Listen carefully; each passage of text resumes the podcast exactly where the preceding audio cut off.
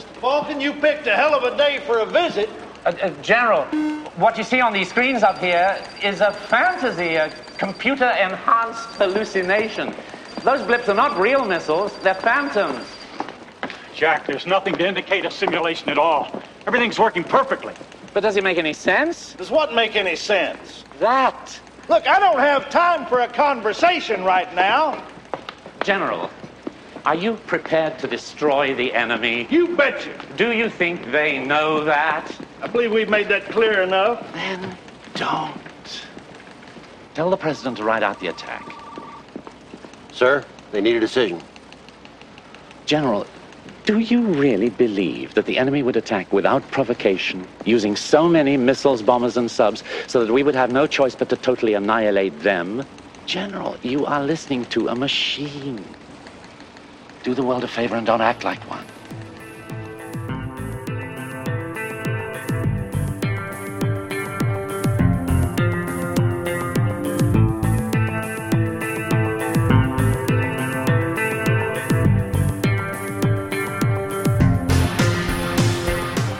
Episode 60 of the Cult of Matt Mark Cult Film Review Podcast. I'm Matt.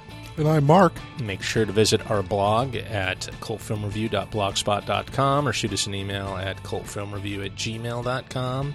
So this is the big 60, man. Diamond anniversary. Oh, is, Diamond Anniversary is 60? I thought it was 75. No, man. The, the Queen Elizabeth QE2 just had her Diamond Jubilee, which was 60 years of uh, reign. So Oh, boy, she still looks pretty good for 60 years as queen. I read some story today that she has uh, the trots, as the UK press put it. She uh, The- suffering from some gastroenteritis or gastro. I think I'm missing a syllable there. I thought the Enteritis. trots just meant diarrhea. Diarrhea. Well, that's how it manifests. That's how it manifests. Oh. Yeah. But so the trots she's refers to something more than just like uh, the Hershey squirts, as my uh, mentally disabled uncle likes to say. the Hershey squirts. Yeah. I like the, The- Hershey squirts. The the green apple quick step. You know, whatever. Sliding Yeah. into home and your pants are full of foam diarrhea. That's Uh, that's still one of my. That's lines. still one of my favorite. Uh, that's still one of my favorite jokes. You know, whenever anybody complains about bad humor or simplistic humor, I go, "Can we not all agree that farts are funny? Um, are they always funny? They are always funny. I, there's no, there's no, there's no fart that's not funny. But embarrassing at the same time, right? Yeah, it's just funny on so many levels. and uh, it's a good thing women don't fart because that would just be. I don't know if I could take that kind of world. You know? Oh, really? No, no. It's a good thing they don't. That's all I'm saying. Yeah, you live. You you you found some uh, exceptional women, What you're saying? but that do? really limit that really limits some of your sex play options. You know, you've never. Uh, All right. Uh, okay. Nah, I don't even want to think about that anymore. All right. We're moving on to the movie. On that note, uh, so this Shark week, play. this week, our film is uh, War Games, released in 1983, starring uh, Matthew Broderick Uh-huh. and uh uh, who else is in it? Oh, uh, Ally Sheedy, of course. Ally looking good. Sheedy's in it. Uh, Dabney Coleman, who kind of went off the radar for I don't know, it seems like 10 to 15 years, but uh, Yeah, he's really good. I enjoyed him as uh, McKittrick. I thought he did a pretty good job. John Wood, I don't remember seeing anywhere before, but I thought he did a pretty good job as Falken. And, And, I uh, always loved Barry Corbin. Yeah, he played uh who in Northern Exposure? I forget the guy's Uh, name. the ex. Uh, oh, what was the name of the guy? But he was an ex astronaut. Wasn't Barry Corbin actually in the astronaut corps I don't at know. one point? I, think don't he actually was, or maybe he was an Air Force pilot or something in reality. Uh, let's see. I thought it was a Um, nice cast. Yeah, it was a good cast. It was a good '80s cast. I don't know Oh, for and some. uh, Sheedy. I already mentioned her. You Oh, did you? that. Okay. Yeah, she's fine. I, I don't know what she been. She been doing anything lately? Uh, I don't know. I haven't a clue. I didn't study up. She looks older than seventeen. Matthew Broderick sort of looks the age. I didn't look to see what actual ages these act these young actors were. So she looked she looked older than a high school sophomore or senior, or I mean junior or senior. yeah, Did I you don't know. think? Yeah, I mean, you know, most act- actors who play high schoolers are. That's usually the case. But Broderick looked young, though he may not have been. He's a little has a little bit of a boyish look to him. All right, so let's get in the plot rundown. Computer game aficionado Matthew Broderick inadvertently taps into a hush hush Pentagon computer, then proceeds to inaugurate his favorite game, global thermonuclear war.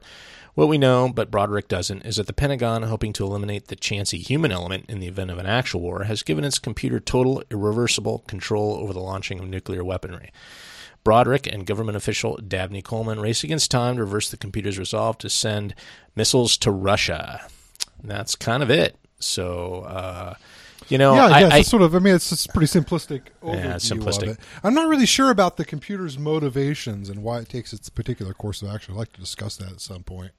the, But Broad, yeah, Broderick's uh, is he a computer? I guess he's like I don't know if I call him a aficionado. He's just Yeah, it's weird. some kid that likes mess around with computers in the early '80s. he's a pre-hacker. You know, I didn't find I didn't find the representation of computers that bad in this movie. I thought it was going to be worse than it was, especially in hindsight after you know another 30 years under our belts since this movie came. Yeah, it was okay. I mean, it didn't take any really bizarre liberties, kind of like you would expect uh, Hollywood to make now.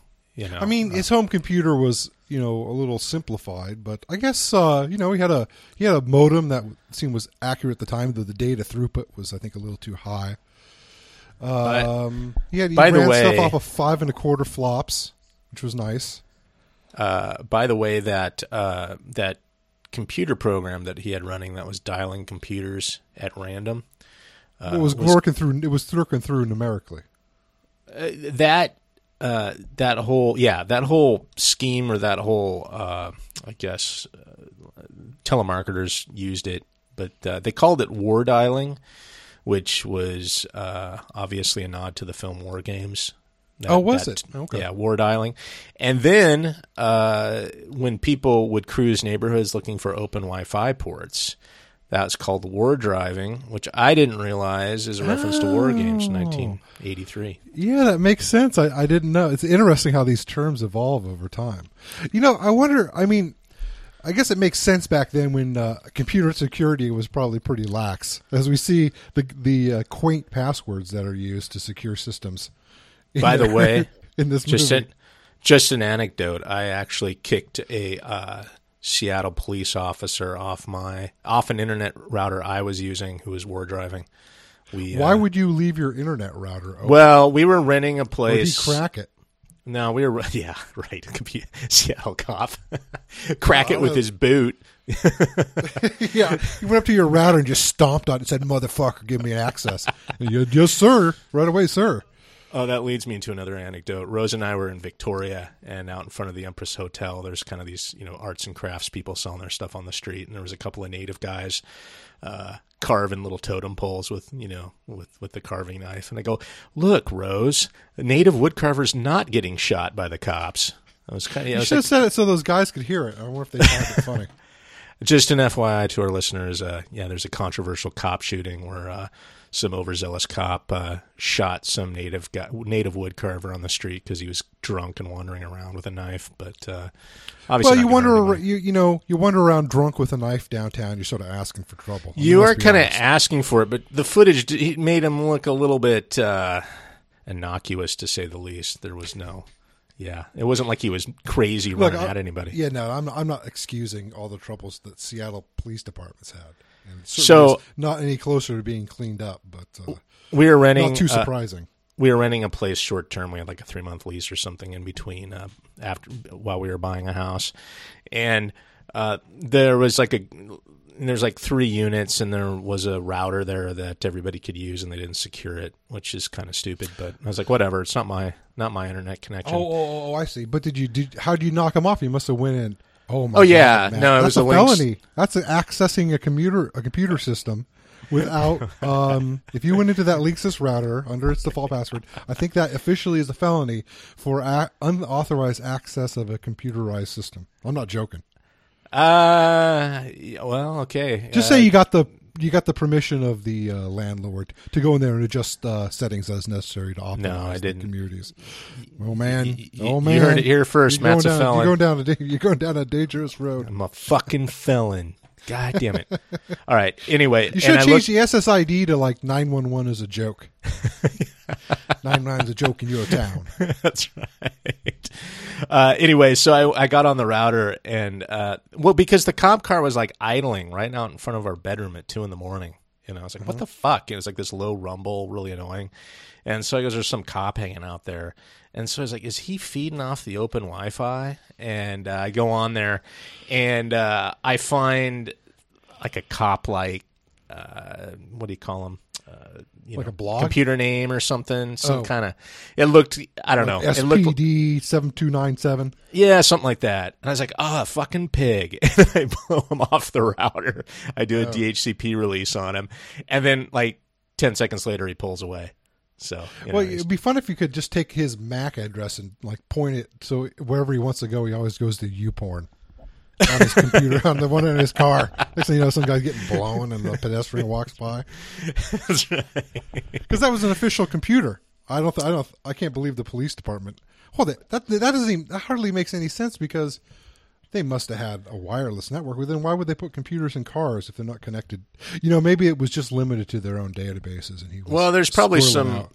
you know, uh, Wi-Fi system at the at the cop shop where they, you know, do up. Well, they would they would have like you know wireless data service to each one of those cars. I'm sure. Anyways, whatever. Could have been his around. private phone, but anyway, I fucked Yeah. over the cop and he left, and I felt pretty good about it. So, anyway, Ah, but, that's uh, good. That's good. All right. So, what were we talking about? Uh, we were talking about the the Oh, I thought the computer. I thought the computer hardware was was sort of neat. I mean, the WOPR was a little goofy. Looked like Yeah. an old like uh, it looked like an old uh, power generator or something. An old. Uh, well, but uh, I think I mean his home computer was pretty nice. He had that little uh, Doctor Sbaitso box, which I thought was sort of neat. oh, the talking box. Yeah, I don't know. I don't know if they were cheap enough in '84. They probably were. They had them back then. I thought that was just sort of a gimmick. Well, they had they. I think they had well, like uh, uh, what's his name? That one physicist had IBM make him that talking box way back in the '80s. Oh, But and it was uh, like coin- the size of a suitcase. coincidentally enough, they actually wanted to get Stephen Hawking for the role of Falken, but uh, he was uh, hesitant because he believed that uh, it would, um, I don't know, uh, Frighten people about exploit computer science. well exploit his uh, disability for entertainment purposes or something. I don't know, whatever. And you know, Hawking went on to do like you know Star Trek and shit. So. Would, would McK- McKittrick come up to him and said, "I know a gold bricker when I see one. This motherfucker can walk." fucking dump him out onto the floor in NORAD. yeah. anyway, so uh, no, but that was yeah, that was the Mm-hmm. idea. But it sounds pretty good. It kind of sounds like Falken a little bit, if you notice. I don't know. At least it had that kind sort of cadence to it. it sounds like Falken. You mean the computer voice? Yeah, a little bit. I It just sounded like your standard Doctor Sbaitso type stuff. If you remember with your old sound blaster. Uh, used to have I don't on your, remember. uh, oh, no. You never you never went down the sound blaster rabbit hole.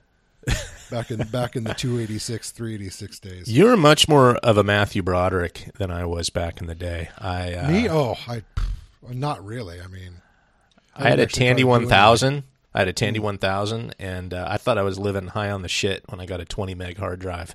I thought, you know, I was like, oh, finally, I can like Oh. store like you know uh, limitless Word documents or WordPerfect documents on my computer now.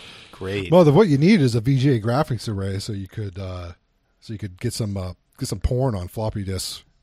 oh, I remember old porn, old VGA yeah. porn. Oh yeah, like low res, but it had Uh. 256 colors, so it was, so your imagination could really run wild. yeah. Well, it was better than scrambled Playboy channel on cable. Yeah, you could the the clitoris would be represented by one flesh colored pixel, but that was all my uh, that's all my mind needed. Oh, TMI, TMI. anyway, uh, yeah, but I had uh let's see, I think I got my first computer in like uh, I want to say 88, 89, and uh, I played the first MechWarrior. I had a pirated copy on floppy, like actual Mm. Oh, yeah. floppy, like the discs that flop. Not a. Did you hole punch half. it out so you could record on the other side? right, you know the old hole punch trick. No. so much C64 pirated software. Oh well, yeah. the those single sided floppies were cheaper, but they were manufactured exactly the same. The only thing you need to do is put a hole punch on the other side, and it'd be double sided all of a sudden. really? Wow. Wow. You What a record on hacking both sides trick. of the magnetic disc. I Oh, mean, everybody man. did it. I I didn't like that's how naive I was.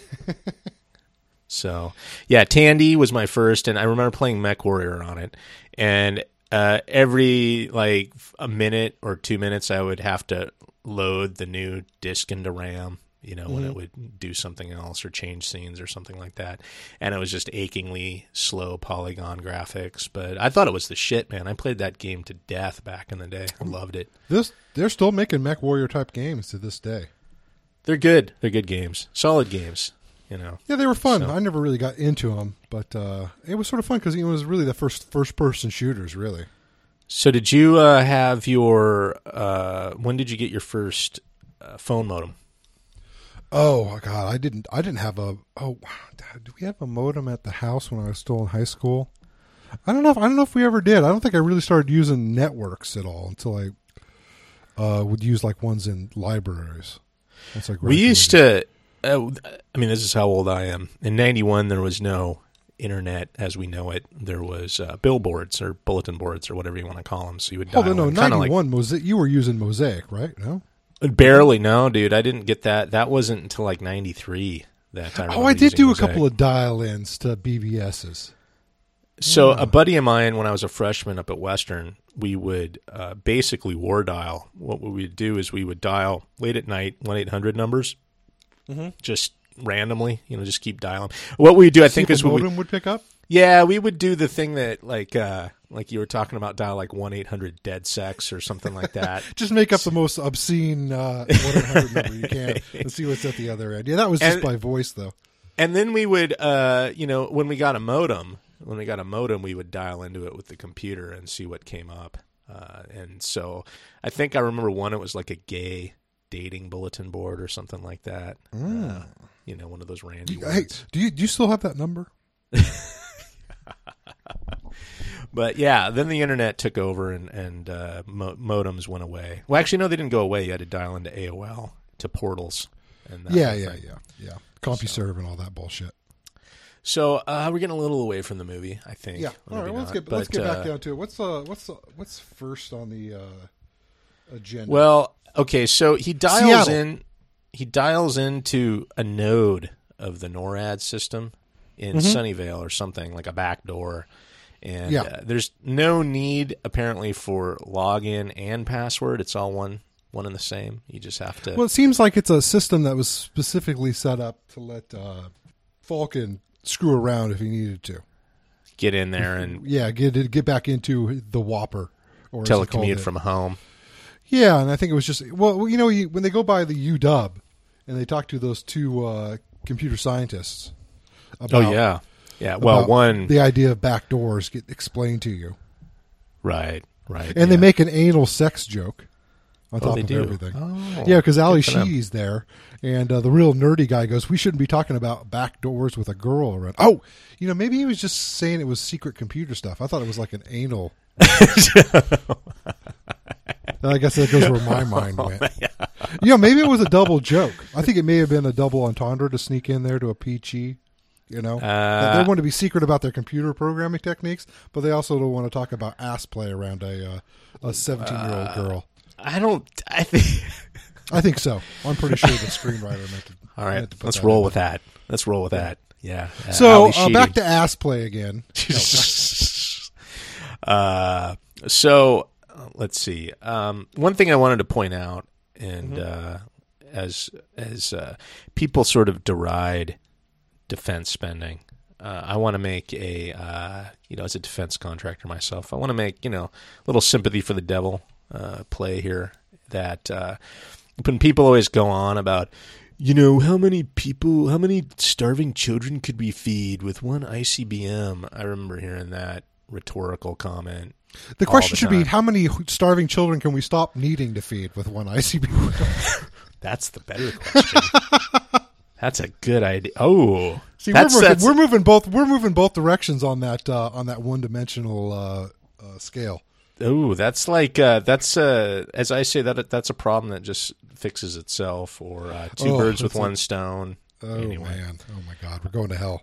So when people go on about defense spending, I'm like, you know, everything you have, all the technology that you use, everything that you can conceivably think about in our modern world was created by people trying to kill each other. And when you're talking about the internet, what was the internet created for, Mr. Hudson? Uh, to troll other people on uh, internet websites.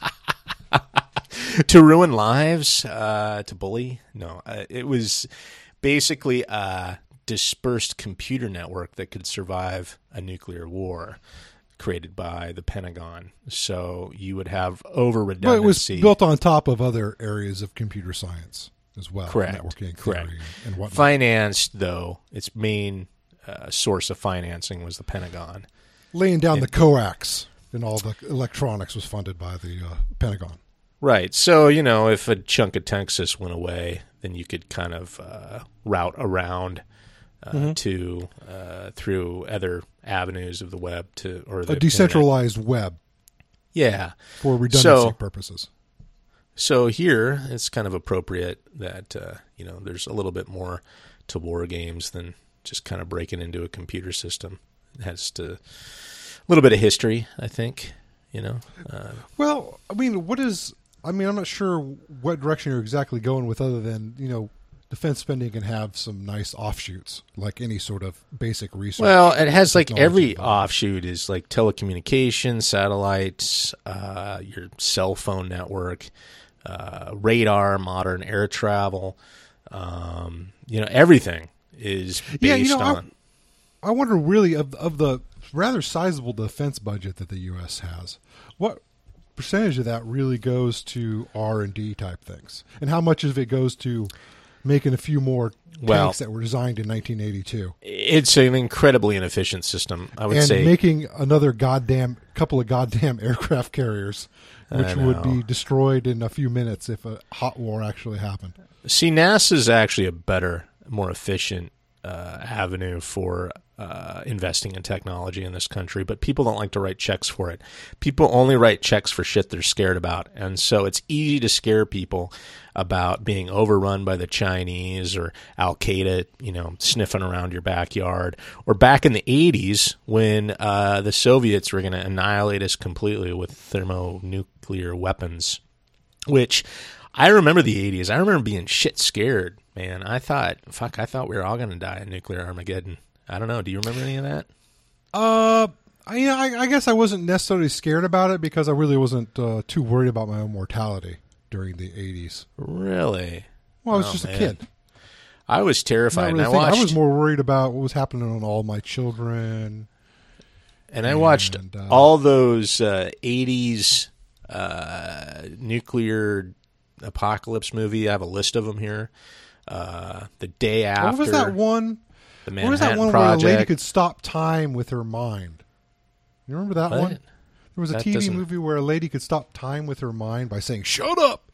And I remember there was one scene where a nuclear war is happening, and she she stops time, and she goes out her front door, and there's a uh, a full intercontinental ballistic missile coming down at her city with the whole launch stage and everything. It's just sitting in the middle of the sky. Oh, it's not the warhead, like separated Yeah, it's not- it's out not of like its the main. MIRV uh, head. It's like the whole goddamn launch vehicle, like pointed down at 45 degrees coming. I was like, I remember as a kid going, Jesus, I don't know a whole lot about I think- intercontinental ballistic missiles, but I'm pretty sure that's not what it looks like when it comes to hit your town. It doesn't need more fuel, you know, when it's Yeah. coming through the it's atmosphere. still burn. It's still doing a full burn on the way down. It just needs a little more speed. Fuck, man, it just needs to hit hard, hit with some force. I think that was a It's a hit Twilight. Zone episode. I think that Oh, was, was a it? new Twilight uh, Zone. Yeah, because I remember that uh, too. I just remember it on TV. I just remember shaking my head, and I was a fucking kid. You know, I went uh. through a period where I really loved weapons of war. I thought they were pretty sweet, like when I was a young adolescent. I mean, Well, they're I pretty still cool. do. I don't know about you, man. I Oh, shit. I, just I can't I can't up. I can't get the dismembered and burned people's images out of my head when I think about uh, what? I think Oh, about weapons of war and armor piercing rounds and such such and such. you, big softy. Yeah, I'm getting soft as I get older. What can I say? Uh, anyway, so I guess a little bit of uh, historical context, loose historical context here surrounding war games. Well, but I mean, and there's, and there's the whole idea of of uh, the whole point of the Cold War and the nuclear arsenals. That is, I guess, an important aspect of this film. We're talking about MAD, as they call it, mutual. Mm-hmm. assured destruction, which was uh, the theory, and I think actually Carl Sagan promoted this, or he theorized uh, the whole nuclear winter uh, scenario, where if you blew up enough shit in the atmosphere, you would stir up basically a dust cloud that would envelop the Earth and then shroud the Earth from sunlight which would Well, that, that was really sort of secondary to actual MAD. MAD Well- was really about the governments knowing that they would be basically disrupted to the point that no government, no functioning, either functioning nation states would not no longer exist if they got into a shooting war. correct. Yeah. So the idea well, is that you're both you're both assumed to be you're both you're both guaranteed basically in stone that you're both going to basically your nation's going to stop existing if you guys get in a shooting war. it's interesting because now uh, nuclear a nuclear arsenal is viewed as a deterrent because nobody I guess assumes in their right mind that a nuclear bomb would actually be used uh, strategically or tactically even though back in the day uh, back in like the 50s that was the actual idea, idea behind nuclear weapons. You would use them in a tactical as a complement to conventional war, which seems bizarre, but that was the idea. well, idea. I mean, once you had what they call second strike capability, that whole thing gets thrown out of the window because you're assured of ex- escalation to full scale Right. war if you Right. if you ever launch any of them. I mean, right now, I mean, it still sort of makes sense with some of these sort of minor players, but if you talk like about the big five, they're we're still in a mad situation, more or less, right? well, and You there's a got lot of people. You got the Britain, you got France, you got Israel, and you got you. I guess you got China too. So it's six. there's it's weird because there's still a lot of people, a lot of I guess smart sort of political thinkers who actually believe that nuclear weapon proliferation is as bad of a problem as it was back in the 80s, which is strange because uh, it never makes the news. And uh, I think even recently, post Soviet Russia, there was some kind of glitch that almost uh, caused an incident between Russia and the United States, and I forget the incident. oh yeah, there's uh, a famous guy that uh, decided to ignore the glitch, the the uh, the glitch on his own, Correct. his own logic. yeah, it came down to one dude or something. yeah, because like that. it, it was the situation where the idea that you have a decentralized strike uh, protocol where if shit really goes to hell, the individual like ICBM systems can launch independently. Right. So, which isn't the case here with the uh, WOPR and uh, War Games. They uh, decide to make a little uh, Skynet Junior that would. Yeah, they'd uh, have to have some Whopper Juniors distributed throughout the U.S. Whopper Juniors with humans in the loop and that whole good thing. But uh, you know, I thought that first scene was interesting in War Games where you had the silo. They spend Uh, some time with it. I mean, that whole first scene before you ever see Matthew Broderick playing Galaxa. Is that what he's playing? Ga- yeah, Galaxia, which he actually had to practice. They delivered a Galaga, I think Galaga or Galaxia to his I home, always forget how it's pronounced. and he had to like practice to get good at it. Oh. I don't know Oh, why. so they could- couldn't get like uh, a video game stunt double for that scene or something. Yeah, it seems like you could. I mean, just doing over the shoulder with the hands, you'd never know the difference. Yeah, but, No, uh, but I guess anyway. it's good work if you can get it. yeah. So uh, anyway, uh, what were we talking about? Well, I'm just saying that first part of the film where they have the uh, the the the trial run at the missile silo to see about Oh yeah, yeah. rates. I liked that. And then, that was a and good then they scene. and then they go to uh, NORAD headquarters in uh, whatever that mountain is. I forget the name of that mountain. Cheyenne Mountain, which uh, they call actually it Crystal isn't- Mountain. No, it's they call it Cheyenne Mountain. In the movie, the movie they call it Crystal Mountain for some Are you reason. sure? I'm pretty, Pretty sure, sure. it was Cheyenne. Well, I've been past the real Cheyenne Mountain, and it's Mm-hmm. quite a uh, massif of rock. It's outside Mm-hmm. of Colorado Springs, and uh, you know it because you see it. And there's this gigantic, uh, weird, rocky mountain, and on top is just a afro of antennas and microwave towers. It's Oh crazy. yeah, Yeah, but I heard that uh, Cheyenne Mountain got mothballed some time ago. really? Are you Yeah, sure? they mothballed it? Yeah, Where would they move NORAD? I think maybe they decentralized NORAD because I think Ah, that maybe weapons could probably blow it up if it's under the mountain or not any longer. I'm not sure. Okay. I'm pretty sure they closed it down. They just The- filmed like uh, they filmed like uh, the uh, Stargate SG One. They do all those exterior shots like crazy. Oh God, that show. Man, I, I can't get into uh, sci-fi drama. I got into Battlestar Galactica, the new one, but that was it. Well, I, I be unemployed for a few months, and you'll find you got all sorts of time on your hands. That's how I caught up with the Oh. entire SG One series. All right, all right. Bring sequestration on, friends. I can uh, get caught up on all the shitty sci-fi stuff. Anyway, uh, the action where it was filmed though in the movie was Um, it was the well, at least the the outside of Cheyenne Mountain was actually filmed up in Newhalem, Washington. Which have you been by there on Highway 20? It's up uh, near Mount Vernon. Oh, you actually- mean the exterior entry area was not actually Cheyenne Mountain? No, it was Was Newhalem. So where where they had everybody driving in, that was not the actual Cheyenne No. Mountain. No. Oh, maybe that's what they used in because it looks exactly like the. It must be a set that everybody uses because that's the exact same set they used in Stargate SG One. It probably is because that was filmed up in I Vancouver. guess I never. I guess I Yeah. never realized it all that time. Well, that makes Oh. sense. I I wonder if that's why they set it in Seattle and they have the Oregon yeah, yeah. uh, business because I, I Did- enjoyed the Seattle setting. Did of you fun. did you notice what high school uh, Matthew Broderick was attending? You know, I wasn't sure what high school that was. What was that? Snohomish High School, home of the Panthers, baby. What? That was Snohomish? Yeah. I did not recognize it. Well, no, it's not actually Snohomish High School. I think the exterior was uh, El Segundo High School, high school uh, in in in L.A. But Oh, it actually says above it, strangely, uh, Snohomish High School when he's running in. Really? So he lives in Snohomish, even though they say he lives in Seattle, because he's busting around Seattle a little bit. no, it's I mean, supposed to be the Seattle. Exterior shot, and then uh, when he goes to visit the computer scientist, he's outside of uh, UW. one of the bio- biological sciences buildings. It actually is near where I work. Yeah, yeah. No, that, no, I don't know why. It just said Snohomish High School uh, above it. I I did not see that. That's weird. Yeah, yeah. So Mark and I, both uh, alums of, uh, I guess the uh, famed Snohomish High School. There, Go Panthers. War games. Also, our high school featured in David Lynch's Firewalk with me. Actually, Yeah, they uh, had the best, best sex scene in B Hall B or whatever the hell that. I think they tore it down. Yeah, that was some hot. Uh, yeah. Uh, Oh, that reminds me of some crazy times in high school. Oh, me too. man. Don't get me started. It's like That was hot Porky's come to life. I don't know. we were living the dream there. What the hell Oh, happened? boy, just Right. one one hot high school romance after another. It was all guys, but It was a boys' high school. No, all right. lady All right, boys so- high school.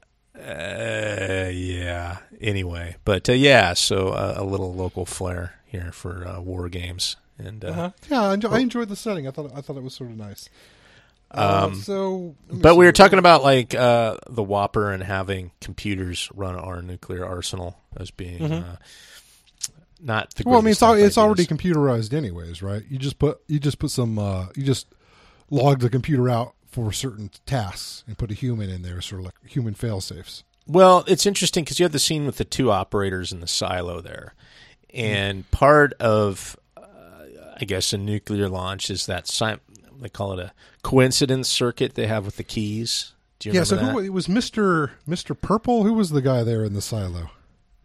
Mister Purple? What are you talking I about? thought one of the silo operators was uh, uh, Reservoir Dogs? That's in Reservoir Dogs. I'm pretty sure. Uh, didn't I don't know. No, let's drop that then. Okay, yeah. Anyway, so they're sitting there with the, the launch keys, and then they go to like stage, you know, to set it up and and you know to prime the rocket or whatever. And then there's the launch, and the one guy's hesitating. But it's interesting because I read somewhere, you know, that that key you do that simultaneous key switch thing. Some guy, I don't know, he's like. Uh, some security expert or something hired by the Pentagon went in to assess uh, those nuclear launch, you know, the safety of those nuclear launch silos and stuff, was able to actually defeat that whole thing with a piece of string. So, so what he did is he, t- he he put a little lever arm on one of the on, on both of the keys, and then he tied a taut string in between, Between both of them, and then when he turned one, it pulled the other over at the same time. Yeah, and, just then- with a pole, you could go around corners and, Yep. Yep. and he- down hallways and everything. So that whole idea didn't really Well, work out. I think you know, with fixed it. security, it's it's it's all about roadblocks. Security Now they can have- mostly always be defeated. Now they have it so two guys have to pee on an electric fence at the same time, and then that'll trigger the bomb. That'll trigger Really? launch. Yeah, Oh, man. So Pretty they have to constantly keep their uh where they just have a limitless supply of brewskis. Boys, you need to stay intoxicated and have full bladders at all times. That's right. Yeah, no, they have to pee on pee on a, an electric fence that runs around the inside of the control room, and uh, at the Oh, same time.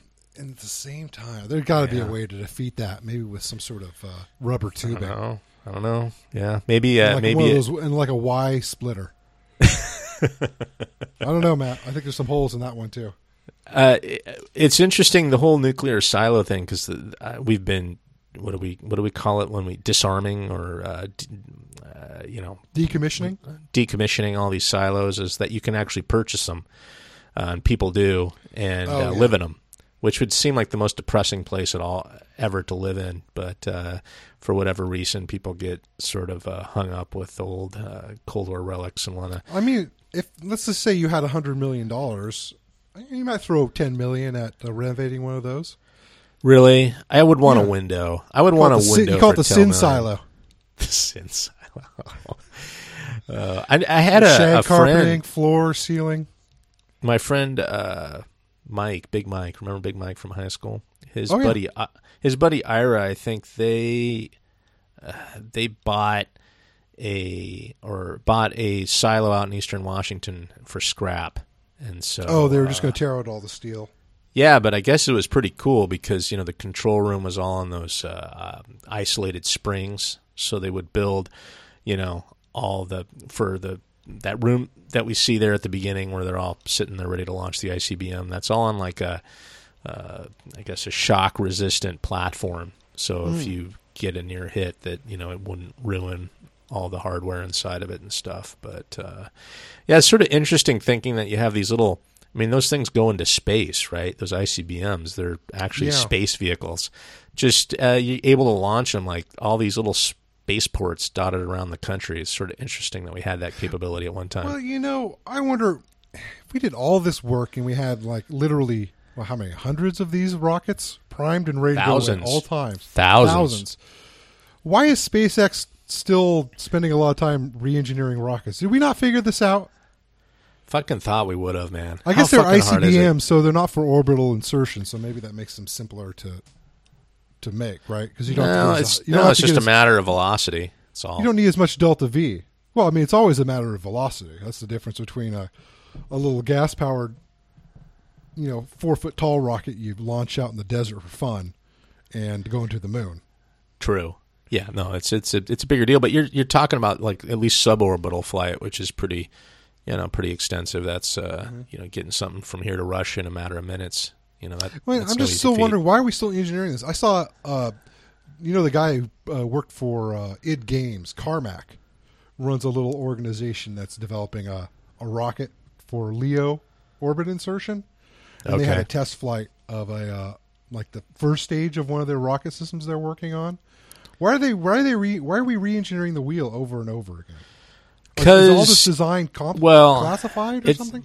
No, it's just it's just it's just really complicated. It may be highly proprietary technology as well, but uh, it's hard, man. Are these rocket to- motors all owned by all the engineering specs owned by companies that get? Uh, it's. Have you ever seen a rocket motor? I mean, I know it's got hoses close? going up the yin yang. It doesn't make any sense. I was. It looks in, so uh, complicated that you can't imagine this thing can handle those sort of uh, forces while it's Yeah. going up in the air.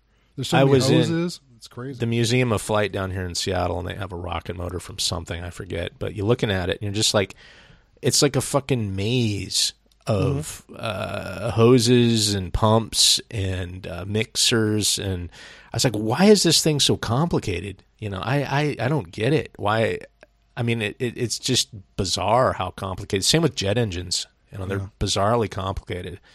And I guess it just all those systems working in tandem in such a violent environment is just I don't know. It's hard. I watched hard. the uh, SpaceX launch. They had uh, they it's rocket science, man. They, be uh, rocket scientist. It is. I guess there's a reason why they say everything else is not rocket science. That's but, right. It's uh, fucking hard. They had the SpaceX launch on. The, they had a live feed on the internet. Uh, I think Thursday morning. It was like Oh, at yeah. Uh, 7 a.m. or something. So I watched it before I head off to work, and it was pretty cool. They had a shot uh, right outside the uh, second stage bell. So when the first stage uh, ejected, they had a shot of the actual bell uh, as Okay. it lit, and it just started glowing bright red almost instantaneously. Sure. It was oh really yeah, neat. yeah. That stuff's uh, there. A lot of horsepower there. And you know, plus, so- you know, you're sitting up there really high in the atmosphere. It's probably hard to get rid of heat because you can't get rid of it by uh, conduction.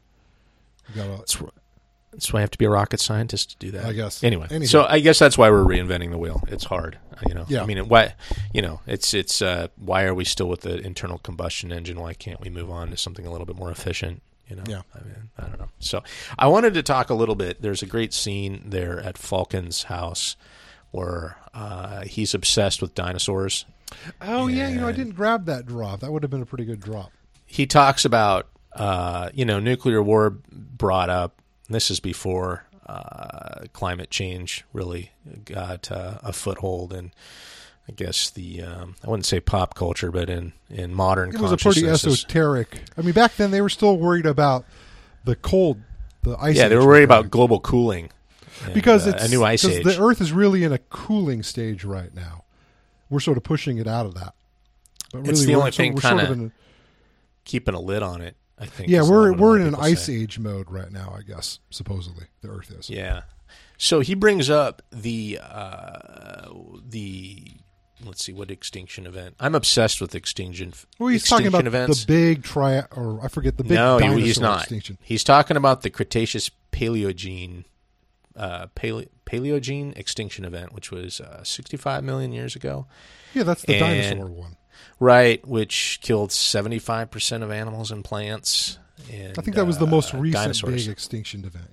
Yeah. Uh, we're in one now. We're in the post Well, we. Holocene extinction event, right? Which Yeah. is uh, it started with the big uh, cull of North American megafauna, and then has now gone on to basically anthropomorphic extinction through us, basically, and we'll And continue and that way. with and with robots, but that's and with robots or bacteria, depending. robotic bacteria. But that's not the biggest extinction event. Everybody thinks like the dinosaurs was the oh biggest no, it's not extinction the event. biggest. No, The biggest extinction event was the here we go Permian Triassic extinction event, or the Great Dying, which occurred about 250 million years ago. Yeah. and that killed up to 96 percent of all marine species and 70 percent of all terrestrial vertebrates. And I think- strangely, what was that? Were they thinking that was caused by a huge volcanic event? Like a Well, and that's the thing that kind of ties in most extinction events, except for the the KT or the Cretaceous Paleogene, which was the dinosaurs, into the whole climate change argument. And this is basically why I'm such a doomsdayer, is because I'm obsessed with, uh, uh, I guess, uh, paleontological extinction events. Or there's been five in Earth's history. Yeah. And uh, so, but the Great Dying, uh, they believe, was caused from, like you said, volcanoes or a outgassing of carbon dioxide from from uh, Siberia. There's things called basalt provinces. I don't know. Are you familiar with that term? Is that like Eastern Washington? Correct. So it was a big, huge outflow. They're lava flows, basically. That release a ton of carbon dioxide Mm-hmm. and like very and so there's a huge one in Siberia as well. So there's these gigantic volcanic events and that's basically why Venus is a furnace because it's just all basalt province. So it just you know released a huge ton of carbon dioxide. That's interesting. I wonder if it's uh, because of uh, tidal forces. Is that why? It's I think it's just volcanic, actively volcanic or it still, was. the planet's just hot enough that's still really Right. Or just So- you know, the thing with CO two is, I mean, there's a reason there's not a lot of CO two in the atmosphere because it, it all got fixed into uh, sugars. I mean, it all got fixed into Right. carbohydrates a long time ago, back when the all the oxygen got spewed out. Correct. So you had all these photosynthetic uh, convert or trapping of CO two that we're now releasing through burning of those old fossil fuels from way back. Yeah. Yeah. So, um, you know, the, the the the dinosaur extinction or the Cretaceous KT extinction was 66 million years ago, and they believe that was an asteroid event, which shut down photosynthesis and uh, from there on basically killed the whole uh, food chain at that point. Yeah. But uh, these other extinctions are actually more interesting because I think they're more appropriate now than uh, ever. But they're the carbon dioxide, uh, I give the greenhouse effect extinctions that they believe What, were what, caused. was, what was the atmospheric uh, concentration at these extinction? I mean, they must have some pretty good data on how high CO2 concentrations got. They're higher than they were now, uh, but it happened much more slowly. And so Oh, what yeah. we're doing now is we're shocking the system, so to Yeah. speak. So uh, I think it's like right now is the point, like in the movies where you know you see a guy and he gets shot through the chest, Mm-hmm. but and he's sort of walking around and he doesn't realize he's been shot, and then about thirty seconds later he falls over into a pool of his own blood. He looks at his chest. He goes, "What's this?" It's like, "Oh my god!" So I think we're right at this. What's this part of that Yeah. whole Like, extinction what- event? Yeah. So there's a, a, a he's a paleontologist at the uh, University of Washington. Coincidentally enough, there just like uh, those computer geeks and war games. Peter Ward, PhD. He's a paleontologist at the uh, University of Washington, and he wrote a great book called "The Under a Green Sky." and global warming, the mass extinction of the past, and what they can tell us about our future. And he has a paragraph here, and if you'll allow me to read it, this is how I believe the world will end. And Okay, go uh, ahead.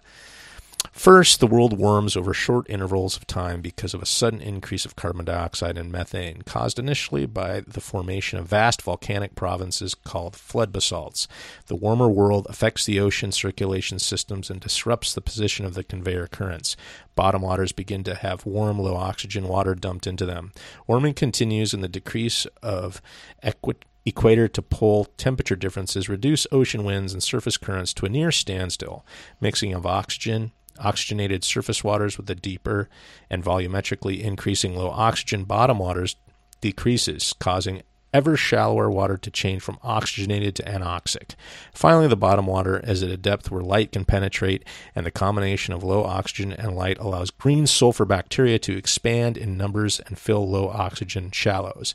They live amid other bacteria that produce toxic amounts of hydrogen sulfide, and the flux of this gas into the atmosphere is such is as much as 2,000 times what it is today. The gas rises into the high atmosphere where it breaks down the ozone layer, and the subsequent increase in ultraviolet radiation from the sun kills much of the photosynthetic green plant phytoplankton. On its way up into the sky, the hydrogen sulfide also kills some plants and animal life. And just about done. And the combination of high heat and hydrogen sulfide creates a mass extinction on land. These are greenhouse extinctions. So, sorry. But that I no, just- no. I mean, uh, this is we. You talked about this a few years ago. Was uh, sort of the basis for your setting for your novel before. I did. I wrote a whole novel in uh, it, that took place in, uh, I guess, the last gasp of humanity in a greenhouse extinction, which uh, Mm-hmm. I'm just forever fascinated with and horrified by. But uh, Mm-hmm. so anyway, I, I, I, that's how I think the world's going to end personally. But uh, back in the '80s, people thought it was going to end in nuclear winter and sort of a Well, look, know. man, it could still end in nuclear winter. there is You know, if if anything, that actually might be the best solution to our climate problem. people have people have uh, uh, So, which is really those- the better outcome? You know, uh, this uh, hydrogen sulfide mediated event, or a nuclear winter that uh, stops humanity from pr- off gassing so much carbon dioxide. Well, it would definitely get rid of humanity, which seems to be the big problem in all this. Well, I mean, so I'm saying which one would be best for humanity? I don't think I don't think Uh, either of them lead to the extinction of humanity, but um, I wonder which one is causes the least suffering. It's a bit of a Sophie's choice of ex- extinction events that you're playing out But there. they- they're they're they're not. They're, if you do the calculations, they're probably not equal. I'm I'm just saying, is there some mastermind that's going? I got to do what's best for humanity, and so he would actually Blow the f- spark a blow it- blow it the fuck up. because in the end, it's better for everybody. Wow, only a Falken could have had that kind of insight. He would have uh, made Joshua uh, impenetrable to any kind of logic and just had him go ahead and launch the missiles. You know? Yeah, I mean, I guess idea. Falken quits because he's certain there's going to be a nuclear war. Is that why he quits? He well, he may have be one of these like Manhattan scientists, Manhattan Project scientists who get like a conscious. And, Oh, he got and, guilty. You know, what have I wrought upon the earth? Yeah, and uh, you know pulls back from it, which is kind of stupid and hypocritical. But uh, you know, I kind of like the Feynman attitude, more What is indifference. that? Uh, let's go to the strip club and see some tits. Well, there's that too, but no, it's more like uh, this is an excuse to do something awesome, and I'm not, and it's not for me to uh, weigh I'm not going to worry about the details. Yeah, exactly. It's fine. It's fine with me. I mean, uh, there's some things you can worry about, and some things maybe you shouldn't. Uh, But, when uh, he when they la- launched or when they detonated Trinity, Feynman was like up on the hood of his car with like bongo drums, just going ape shit. He was just digging it. He was so into it. That guy's that guy's fucking crazy. Speaking about Falken, here's a here's a drop I think you'll enjoy. All right, drop it. That's him? Wow. He's amazing looking. So let's talk about how incredibly drop dead gorgeous Falken is. In the Well- fact that Ally Sheedy's panties got all wet just looking at. Ooh, man, to get Ally Sheedy's panties wet, that's a. Uh, um, actually, they, just- there was some that was just mention a really that stupid line. It cracked me up when I saw I it. they're going to try to get uh, John Lennon to play Falken too. I don't know what they're bouncing around Falkens for, but I read somewhere that uh, I think they were a little late on the old Lennon thing, right? yeah, about four years, five years. But I um, it's just a weird line. I mean, I think about I think about that line from Ally Sheedy, and there's some bad some bad dialogue in this movie. I didn't. Yeah, there's there some is. interactions between our two principals, Sheedy and uh, uh, the murderer Matthew Broderick. And, uh, Well, you get you get. Well, we've already explained that in previous podcasts, but yeah, uh, and the fact that he may not have been drunk. I think I should uh, probably say that during the uh, the which event, doesn't make him a murderer, strangely. No, it just makes him a manslaughterer. The manslaughterer Matthew Broderick Manslaughter, Matthew Broderick. and Ally Sheedy have some pretty bad um, uh, dialogue between the two of them. But of course, they're teenagers, so uh, that's part that comes part and parcel with being a teenager. I'm glad they made out because I was thinking that David, played by Matthew Broderick, was uh, possibly gay in the in the film. He was a little bit uh, disinterested. Oh well, I think he was just a little bit of an introvert, and uh, you know, a lot of times you get a girl in your bedroom when you're younger, you're not really sure what to do with her.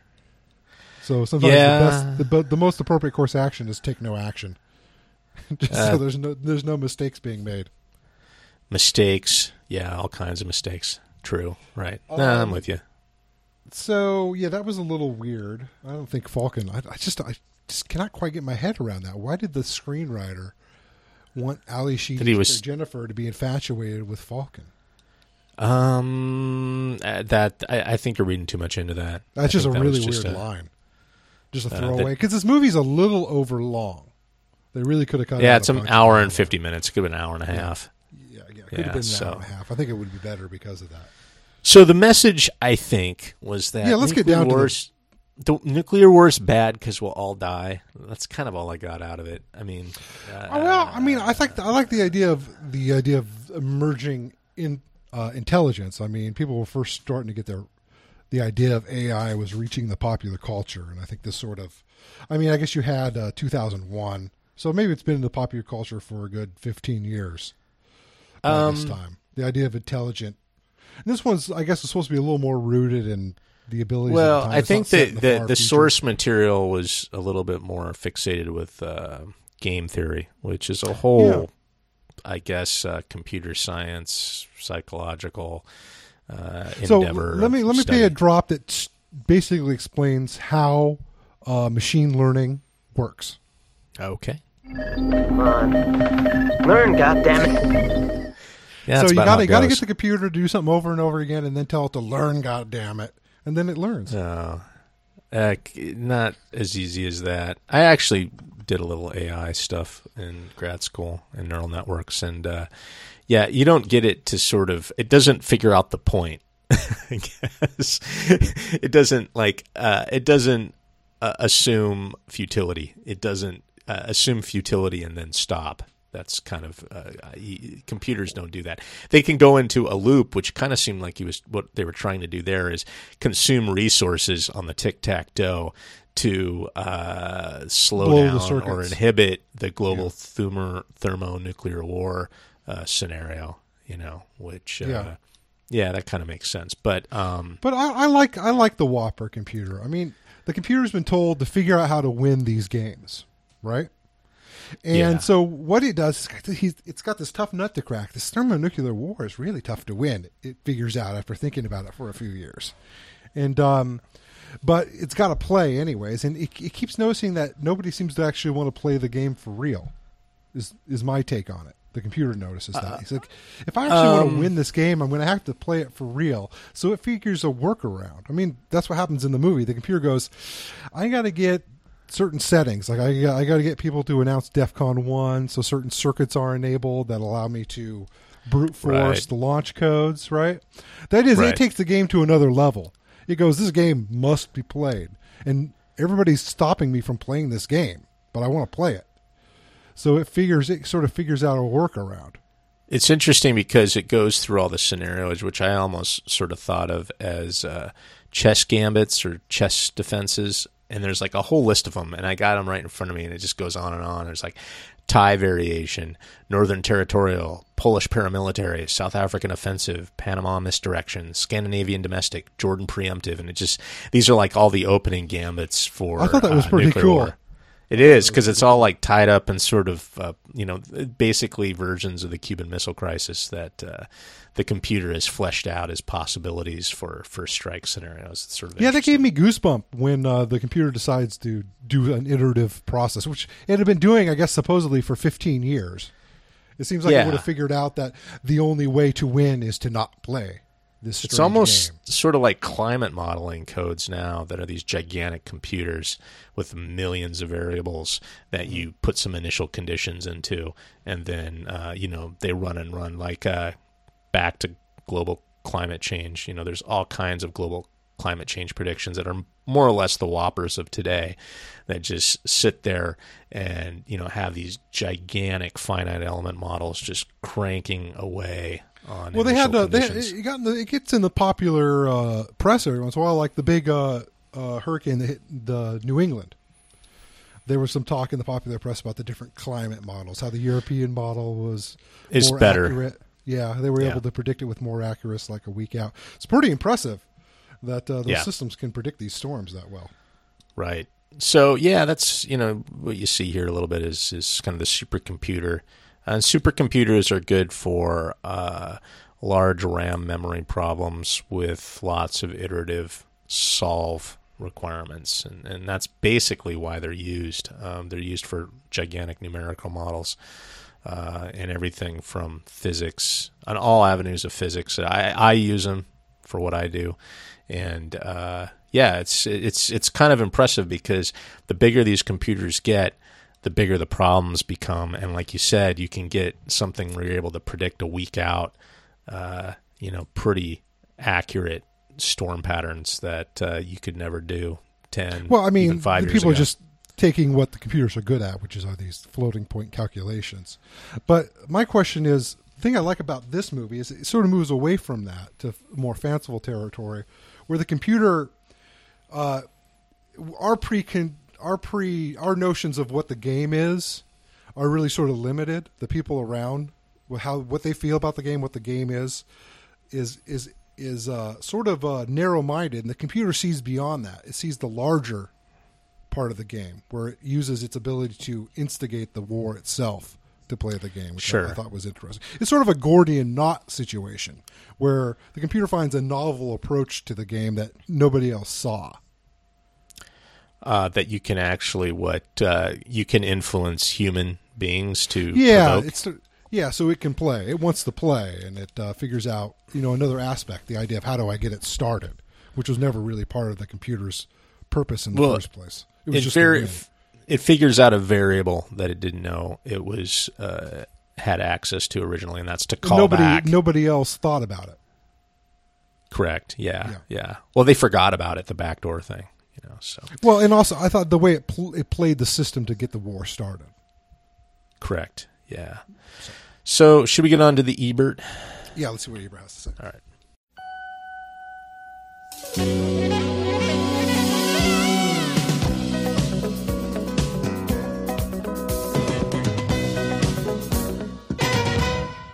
Uh, Ebert reviewed this movie back in '83. Uh, he gave it uh, four stars, so he really liked it. Though he doesn't go into a whole lot of detail in the review. I think because he wanted to leave some mystery in the movie. Yeah, I guess there's Um, not really a lot. now.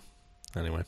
He does talk about computers and stuff, and um, he says uh, computers only do what they are programmed to do, and they will follow their programs to illogical conclusions. And then he gives a story about margins and his fucking uh, Yeah, no, it's word computer. processing His own, program. Ebert's only And he- Ebert's and, uh, only the end, exposure to computers.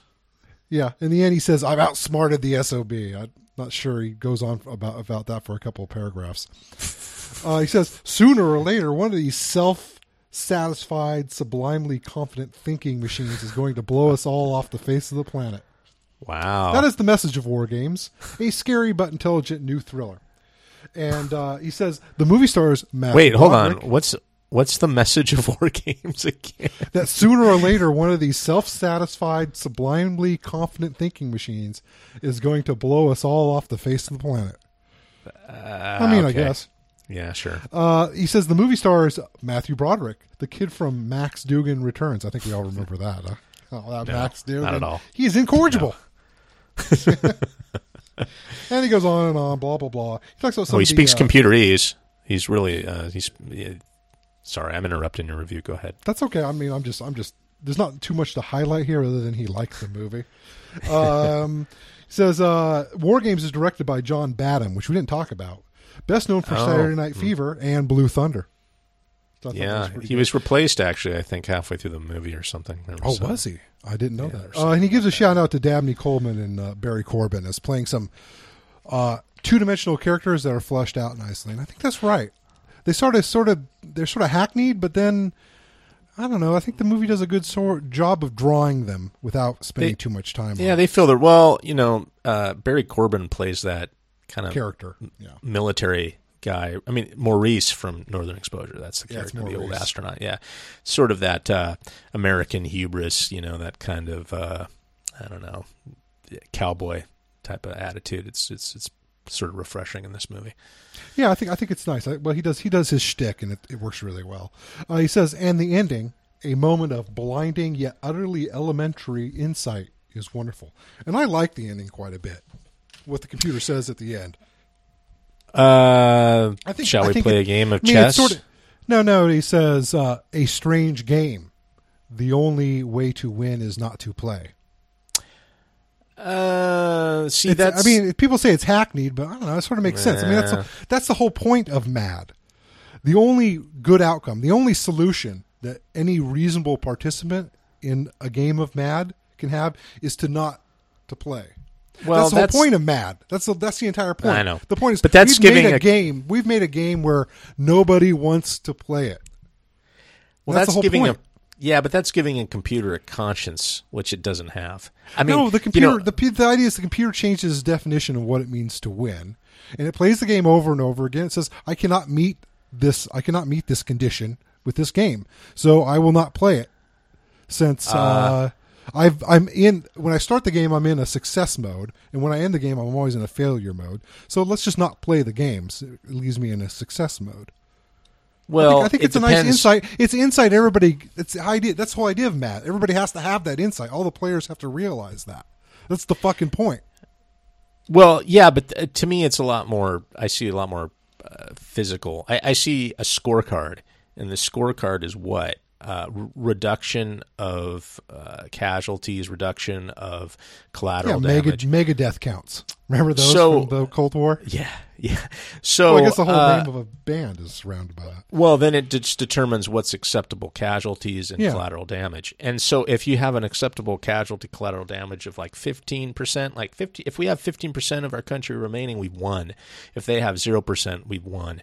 Um, those are metrics that you have to incorporate into a computer Well, the whole idea of MAD is that there there is the outcome is never acceptable. That's that's the basis for it to exist in the first place. That your country will be totally disrupted and will not be Well- an ongoing concern after the war. That's the basis of MAD. That's why there's bombers in the air and nuclear subs. In fact there's no way to game the system where you're still at least marginally intact afterwards. It's just not possible. Well, see, then it's the same as like if you were playing chess and the only acceptable outcome is for checkmate to occur uh, with maybe one or two pawns uh, taken off the board, which is almost impossible to do unless you're playing with a really weak player. So, I mean, if that's the, the, the kind of the the, the uh, how to quantify success, and if that's the the global thermonuclear war uh, definition of success, yeah, there's no way to play it. But see, that to me doesn't. The computer doesn't. That's that's sort of an epiphany. A program, That's that's the even epiphany a most the advanced program. Yeah, that's the point. Yeah, that's it goes. that- that- it, it plays tic tac toe and it goes. Oh, let's apply this. You know this this uh, this uh, one or zero state outcome to the game thermonuclear war and see how we can do. All right. Well, I mean that's okay. but, but that's the basis of Mad. I mean, it sums it up. That's the whole point. I know it. I, I just I don't know if I if I buy the whole Deus Ex Machina uh, literally. I, I don't I don't think that I mean, that the- a computer. Oh, come on, man! It's a movie. It's fancy. It's fanciful. Well, That's a the whole point hu- of the movie. I know, but human beings have to program what's an acceptable loss scenario or win scenario, That's and the whole the computer. fucking. That's the whole movie. The movie has an epiphany. It decides to redefine success on its own terms. It makes the. But the thing is, it redefines it how we all redefine it. It, it redefines it how the whole point of game theory be, behind Mad defines it. I know, That there, but there's no outcome that has acceptable losses. And that's like if Falken wrote a wasn't. subroutine. That's like if Falken wrote a subroutine into his into his code that uh, you know would kick out that epiphany. It would have to be pre pre pre programmed. You couldn't Oh. just. I'm not buying it. Sorry, but it's nice. It's a nice little morality tale. I'm I'm with it. You know, I, th- I think So- I think this has been our main defining thing about this movie is that I think I'm more acceptable of flights of fancy than you are.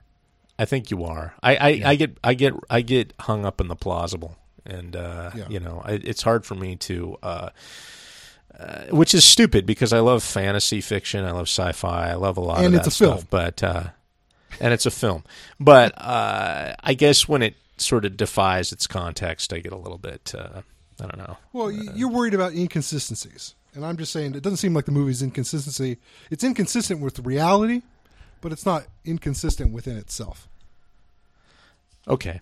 All right. No, it's a good movie. I loved it. I mean, this is great. You know, it's classic. So Mm-hmm. not to not to not to deride it at all, but Yeah. Well, I think it's important that we have differences because that's that's where good pod comes from. good pod. Good Mm-hmm. pod. Yeah, that's a good one. Yeah, yeah. All right, man. Well, uh, what's our next mission if we uh, should Choose choose, to to accept accept it. it? Uh, next week we're going to do Pink Floyd's The Wall, starring uh, Sir? Bob Geldof. Well, actually, no. Uh, Pink Uh, Floyd not Floyd. in it at all?